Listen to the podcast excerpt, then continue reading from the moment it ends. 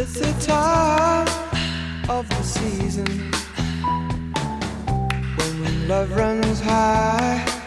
In this time, give it to me easy and let me try with pleasured hands. All right, we are back. Let's do a little bit of follow up on, on things we've talked about in this show and months past.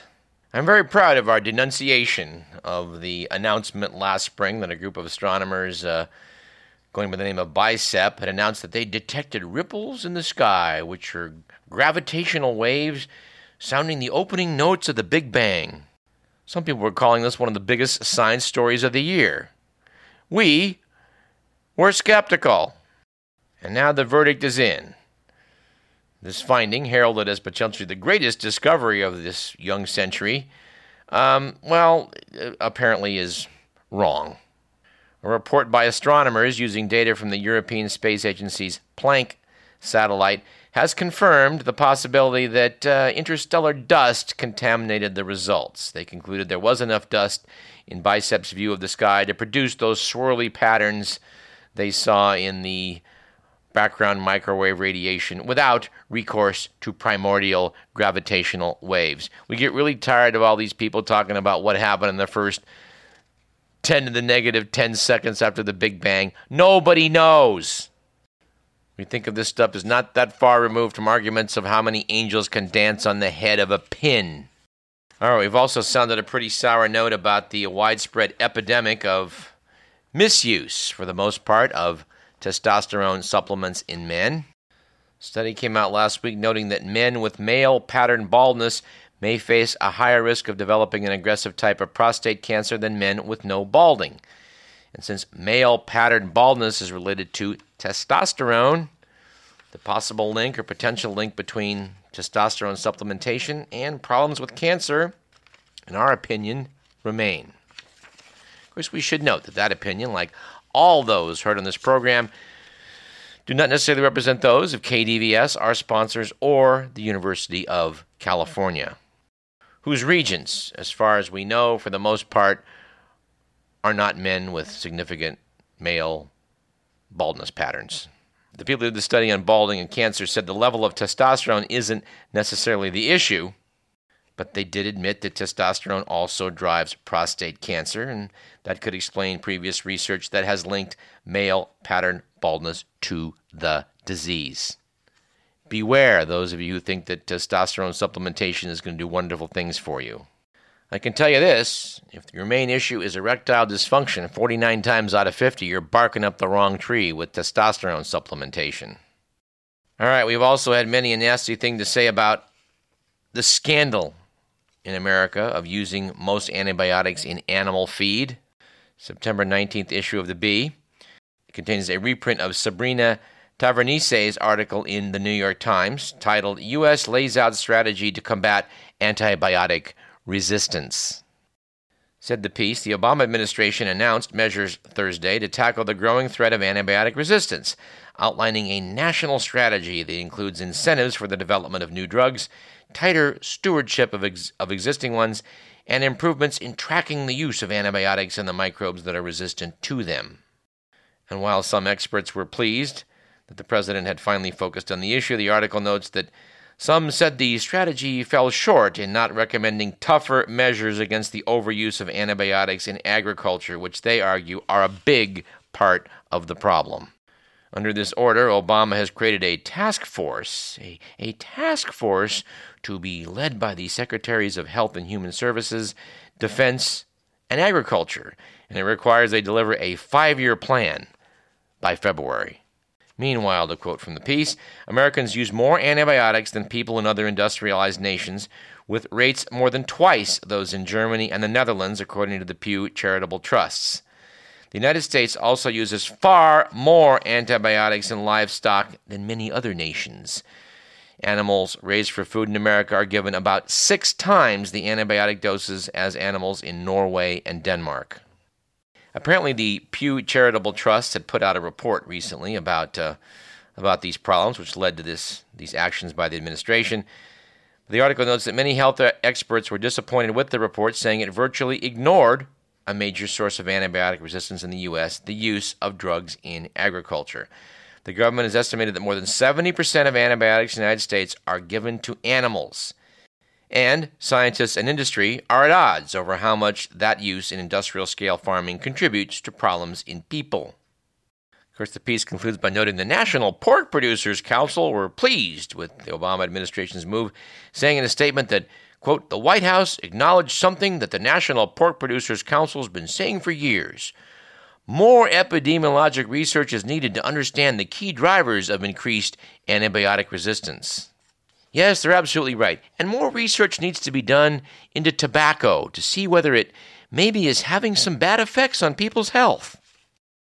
Speaking of tobacco, according to a piece in the Bee by Tamara Lush and Michael Felberbaum, starting next month, America's remaining tobacco growers will be totally exposed to the laws of supply and demand. Oh my gosh.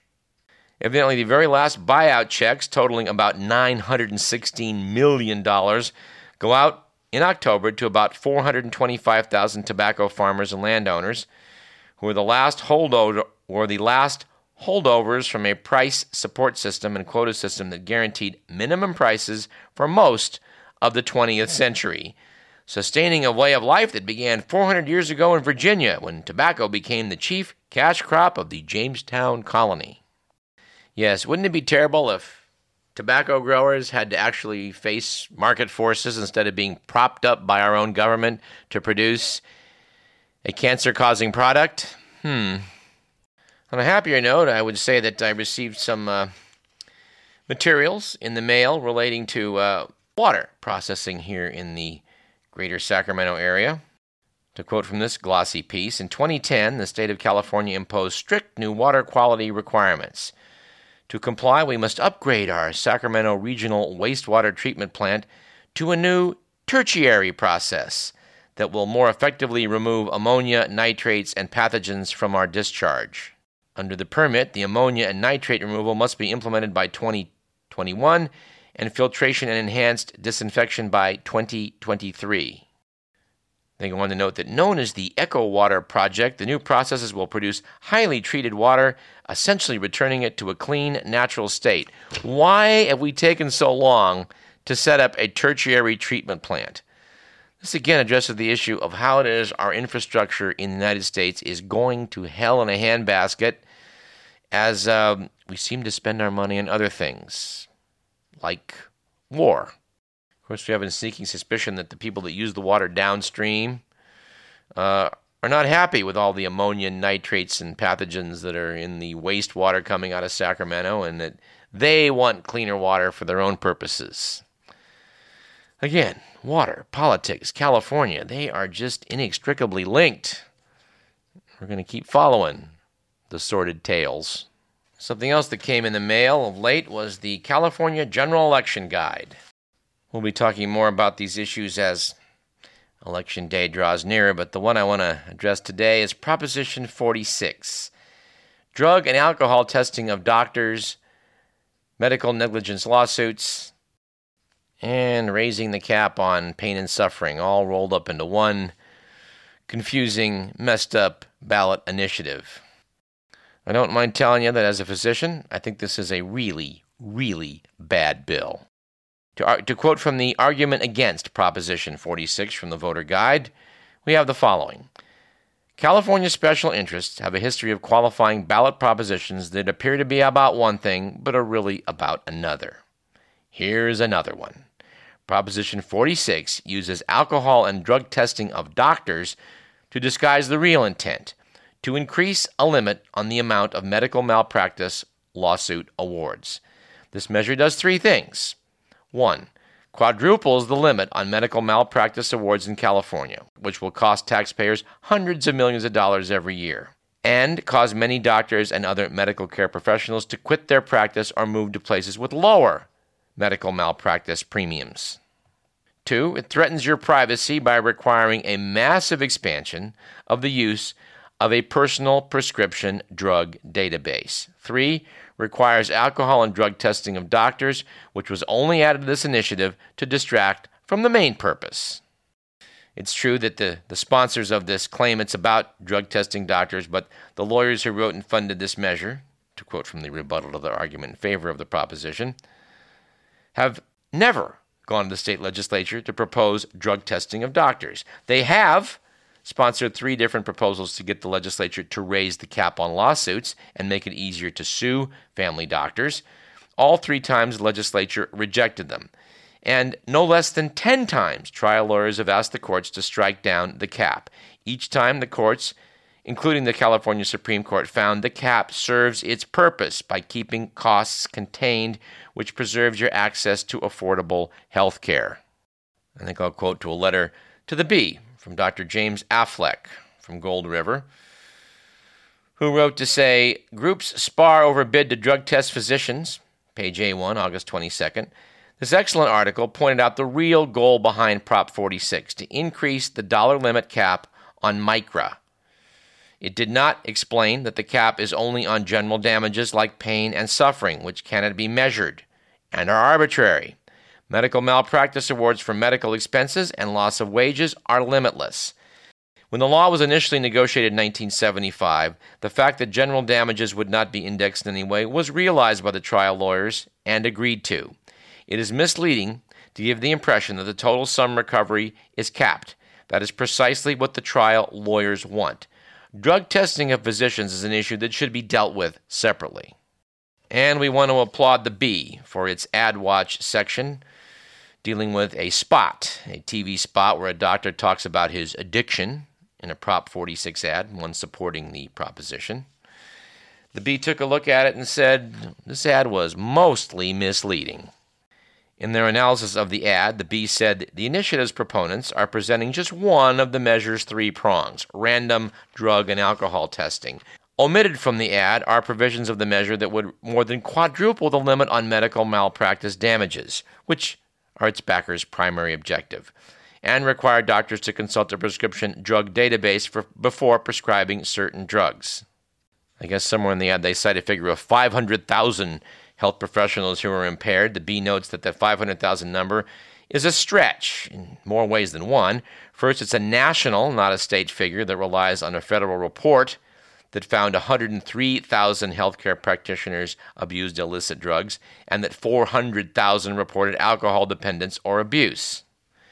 The numbers include registered nurses and home health aides. Whereas, of course, the random drug and alcohol testing mandated by this initiative requires only hospitals to screen physicians. A text on the screen of this ad also contends that nearly one in five doctors will have substance abuse problems. But earlier this year, the California Medical Board clarified it doesn't have any empirical data on the number of physicians with substance abuse problems. This initiative is all about raising the cap on pain and suffering, which is rather subjective. Do we need to start drug testing all doctors? I don't think so. I'm wondering why we need to keep drug testing everybody in America when, when surely the number one drug causing impairment of workers across this nation is alcohol. What's the toughest drug to pick up on a drug test? Alcohol. Some would argue that probably the least important drug out there in terms of impairing people is cannabis. What's the easiest drug to pick up on a drug test? Cannabis. If there is some untoward event and hospital goes and tests a physician and turns out that he's got cannabis in his system, he may have had that from smoking a joint three weeks before and has nothing to do whatever with whatever incident this was. Ugh. and and and this this ballot proposal also requires everyone who's going to write a prescription for a controlled substance to check the database that the state of California has out there. The state has already said this will crash the system if it's if it's checked by every single person, if it's checked for every single patient that needs a controlled substance. And isn't it possible that if a doctor has been treating a patient for the last 10 years and wants to give him some hydrocodone because he needs it for pain, that you know, you don't have to go check the drug database. Well, this law is going to just throw common sense out the window. And I'm sure we'll have a thing or two more to say out say about it before election day. Do want to note a grim stat from the New York Times regarding physicians. Turns out that doctors are more than twice as likely as non physicians to kill themselves. This is perhaps because of long work hours emotional exhaustion, and intense pressures, especially during residencies. 400 doctors a year commit suicide in the U.S. We've talked in this program about what's wrong with American medicine, and, and a fair amount is. And adding to that list is a piece by Elizabeth Rosenthal from the New York Times, reprinted in the Bee, which talks about how drive by doctoring can result in some rather large and unexpected hospital bills. The case in point was a patient named Peter Drier. He had to undergo a three hour surgery for herniated discs in his neck. Noted the piece by Rosenthal. Drier was prepared when the bill started arriving $56,000 from Lenox Hill Hospital, $4,300 from the anesthesiologist, and even $133,000 from his orthopedist, whom he knew would accept a fraction of that fee. But he was blindsided, though, by a bill of about $117,000 from an assistant surgeon, a neurosurgeon based in Queens who Drier had never met. This doctor apparently got called in to help assist the surgery, and since he was outside of the group, he submitted a whopping bill and got it paid. When the bill from Dr. Harrison Mu arrived, out of network and for $117,000, Drier uh, questioned it with the insurance company. The piece notes that in instances like this, sometimes insurers just pay to protect their customers, they say, which encourages more of this practice. When Mr. Drier complained to his insurer, Anthem Blue Cross Blue Shield, that he should not have to pay that out of network assistant surgeon, Anthem agreed. Agreed it was not his responsibility, and they cut a check to move for $116,862, the full amount. Now, for a month, Mr. Drier stewed over what to do with that check. Uh, he refused to sign it over to Dr. Moose, saying he considered it outrageous and immoral. He worried that such payments would drive up premiums at his employer. Drier tried to negotiate with the surgeon to divvy up the $117,000 in a way he believed was more fair. But last July, he received a nasty letter from Dr. Harrison Mu's lawyer noting that he had failed to forward the $117,000 check, so he just caved and sent it along. Gotta tell you, trying to run a national healthcare uh, delivery system using insurance companies and using HMOs and using our big pharmaceutical corporations, um, well, it's it's not working out. And I do want to note that I do have some sympathy for people who have been victimized by the cap on pain and suffering because there are some such people. I know one very well. He was the victim of a rather rather outrageous episode of medical malpractice. His surgeon apparently confused him with another patient on that day that he was sprawled out on the table in the operating room and proceeded to do things to him that were not appropriate. They caused some rather significant nerve injury. He went in there to get his neck operated on. The surgeon started operating on his back. Yes, these sorts of gross errors can happen. And because it happened in California, this person was only able to receive a couple of hundred thousand dollars for pain and suffering, which, which in his case was pretty damned significant. In his instance, it would have been appropriate to have received more compensation for what happened to him. On the other hand, having seen our legal system at work, or not at work, I guess it'd be more appropriate, and seeing the greed of, uh, of lawyers and their misbehavior, I have to return to the fact that quadrupling the amount that can be awarded in a case of medical malpractice for pain and suffering is probably not a good thing. No, let me strengthen that. It's not a good thing. And by the way, when are we going to start doing alcohol and drug testing on lawyers?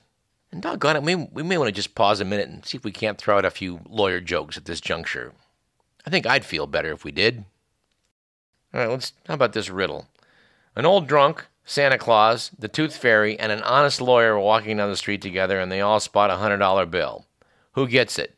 Answer?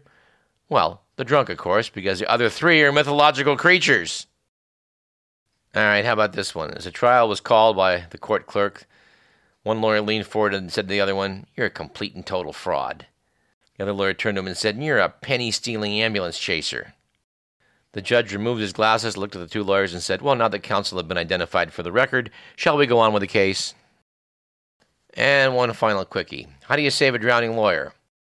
take your foot off his head. Actually, that allows me to back into a real life legal example here. Um, the Bee, Sacramento Bee, has apparently decided that it, it needs in its editorial pages to demonstrate the word palaver. As a noun, it is described as prolonged and idle discussion. As a verb, it's described as to talk unnecessarily at length. And apparently, in the Sacramento Bee, it's defined as pieces by the Pacific Legal Foundation, Marcos Kounalakis, and apparently Jack Ohman. September 21st issue of the Bee had uh, had a long piece by Paul J. Beard II, described as principal attorney with the Pacific Legal Foundation, and it was a long piece about why it was important to protect the legal rights of billionaires, even when they're being jerks.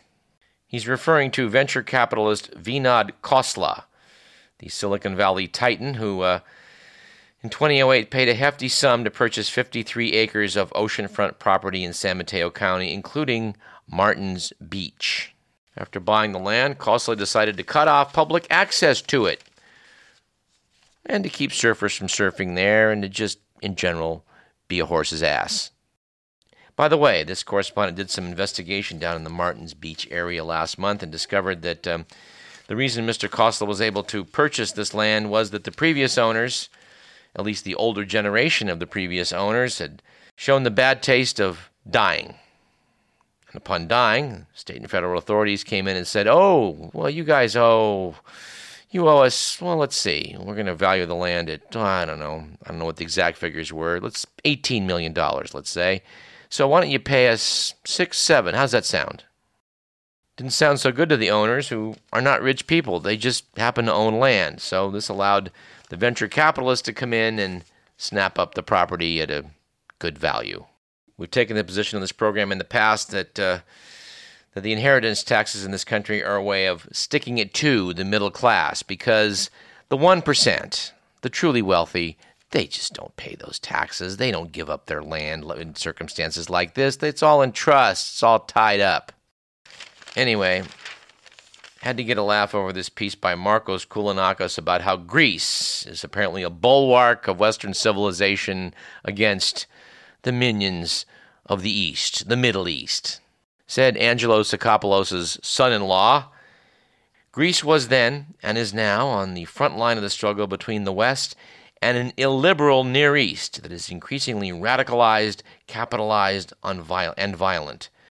Now, as then, Greece is bearing a disproportionately greater Western burden in this battle. Yes, yes, by all means, let's back those valiant Greeks. As we talked about in this program a couple years back when we told about the life of Kemal Ataturk. The Greeks always leave out the fact that they invaded Turkey at the end of the Ottoman Empire to try and establish a greater Hellenistic empire and got their asses kicked. Now, it's true, we do owe the, the Greeks a great debt of thanks in recent history, owing to uh, Mussolini's ham fisted invasion of Greece during World War II. Uh, his screwing up the whole operation and to give credit, the Greeks were offering enough resistance to screw up Mussolini, caused Hitler to have to bail his ass out in the Balkans, which delayed the invasion of the Soviet Union, which in turn probably was the turning point in World War II. But I think it's pre- pretty clear that this guy's meandering essays um, owe a debt to the fact that his father in law is the big mover and shaker in this town, you know, buys politicians wholesale, gets libraries named after him, throws his money around to make sure he gets what he wants. He's currently putting up $100,000 for Mayor Kevin Johnson's strong mayor proposal. Quite a character, that rascal Angelo Tsakopoulos. And if we ever find anyone who's got the guts to talk about him, we'll bring him on this show. But um, that may be a tall order. On the third item of palaver, the Bee's editorial cartoonist Jack Ohman, he writes these meandering pieces. He started out with one without about a fascinating story about Senator Gary Hart's 1988 presidential campaign that proceeds to just kind of go nowhere. Well, perhaps I'm being a little bit too hard on him. He does sort of own up to the fact that uh, the cartoons he wrote years back uh, attacking Gary Hart for his indiscretions with a woman who was not his wife were probably none of his business. But Jack, for God's sake, spice up your writing a little bit, will you? I mean, pep it up. Anyway, we should take a short break at this point, and uh, I think maybe go out with one final lawyer joke, which is what's brown and black and looks good on a lawyer? The answer a Doberman pinscher. Of course, I should add as we go out that there are good lawyers in the world. There's Richard Estes, Ed Martin, guys that have been on this program, produced some good work here for KDVS, you know, and our good pal Steve Alexander, which got this this program rolling a dozen years ago. Uh, so to, to you good lawyers out there, you know, I'm just kidding, okay? I was only referring to that 99.5% minority of the rest of you guys.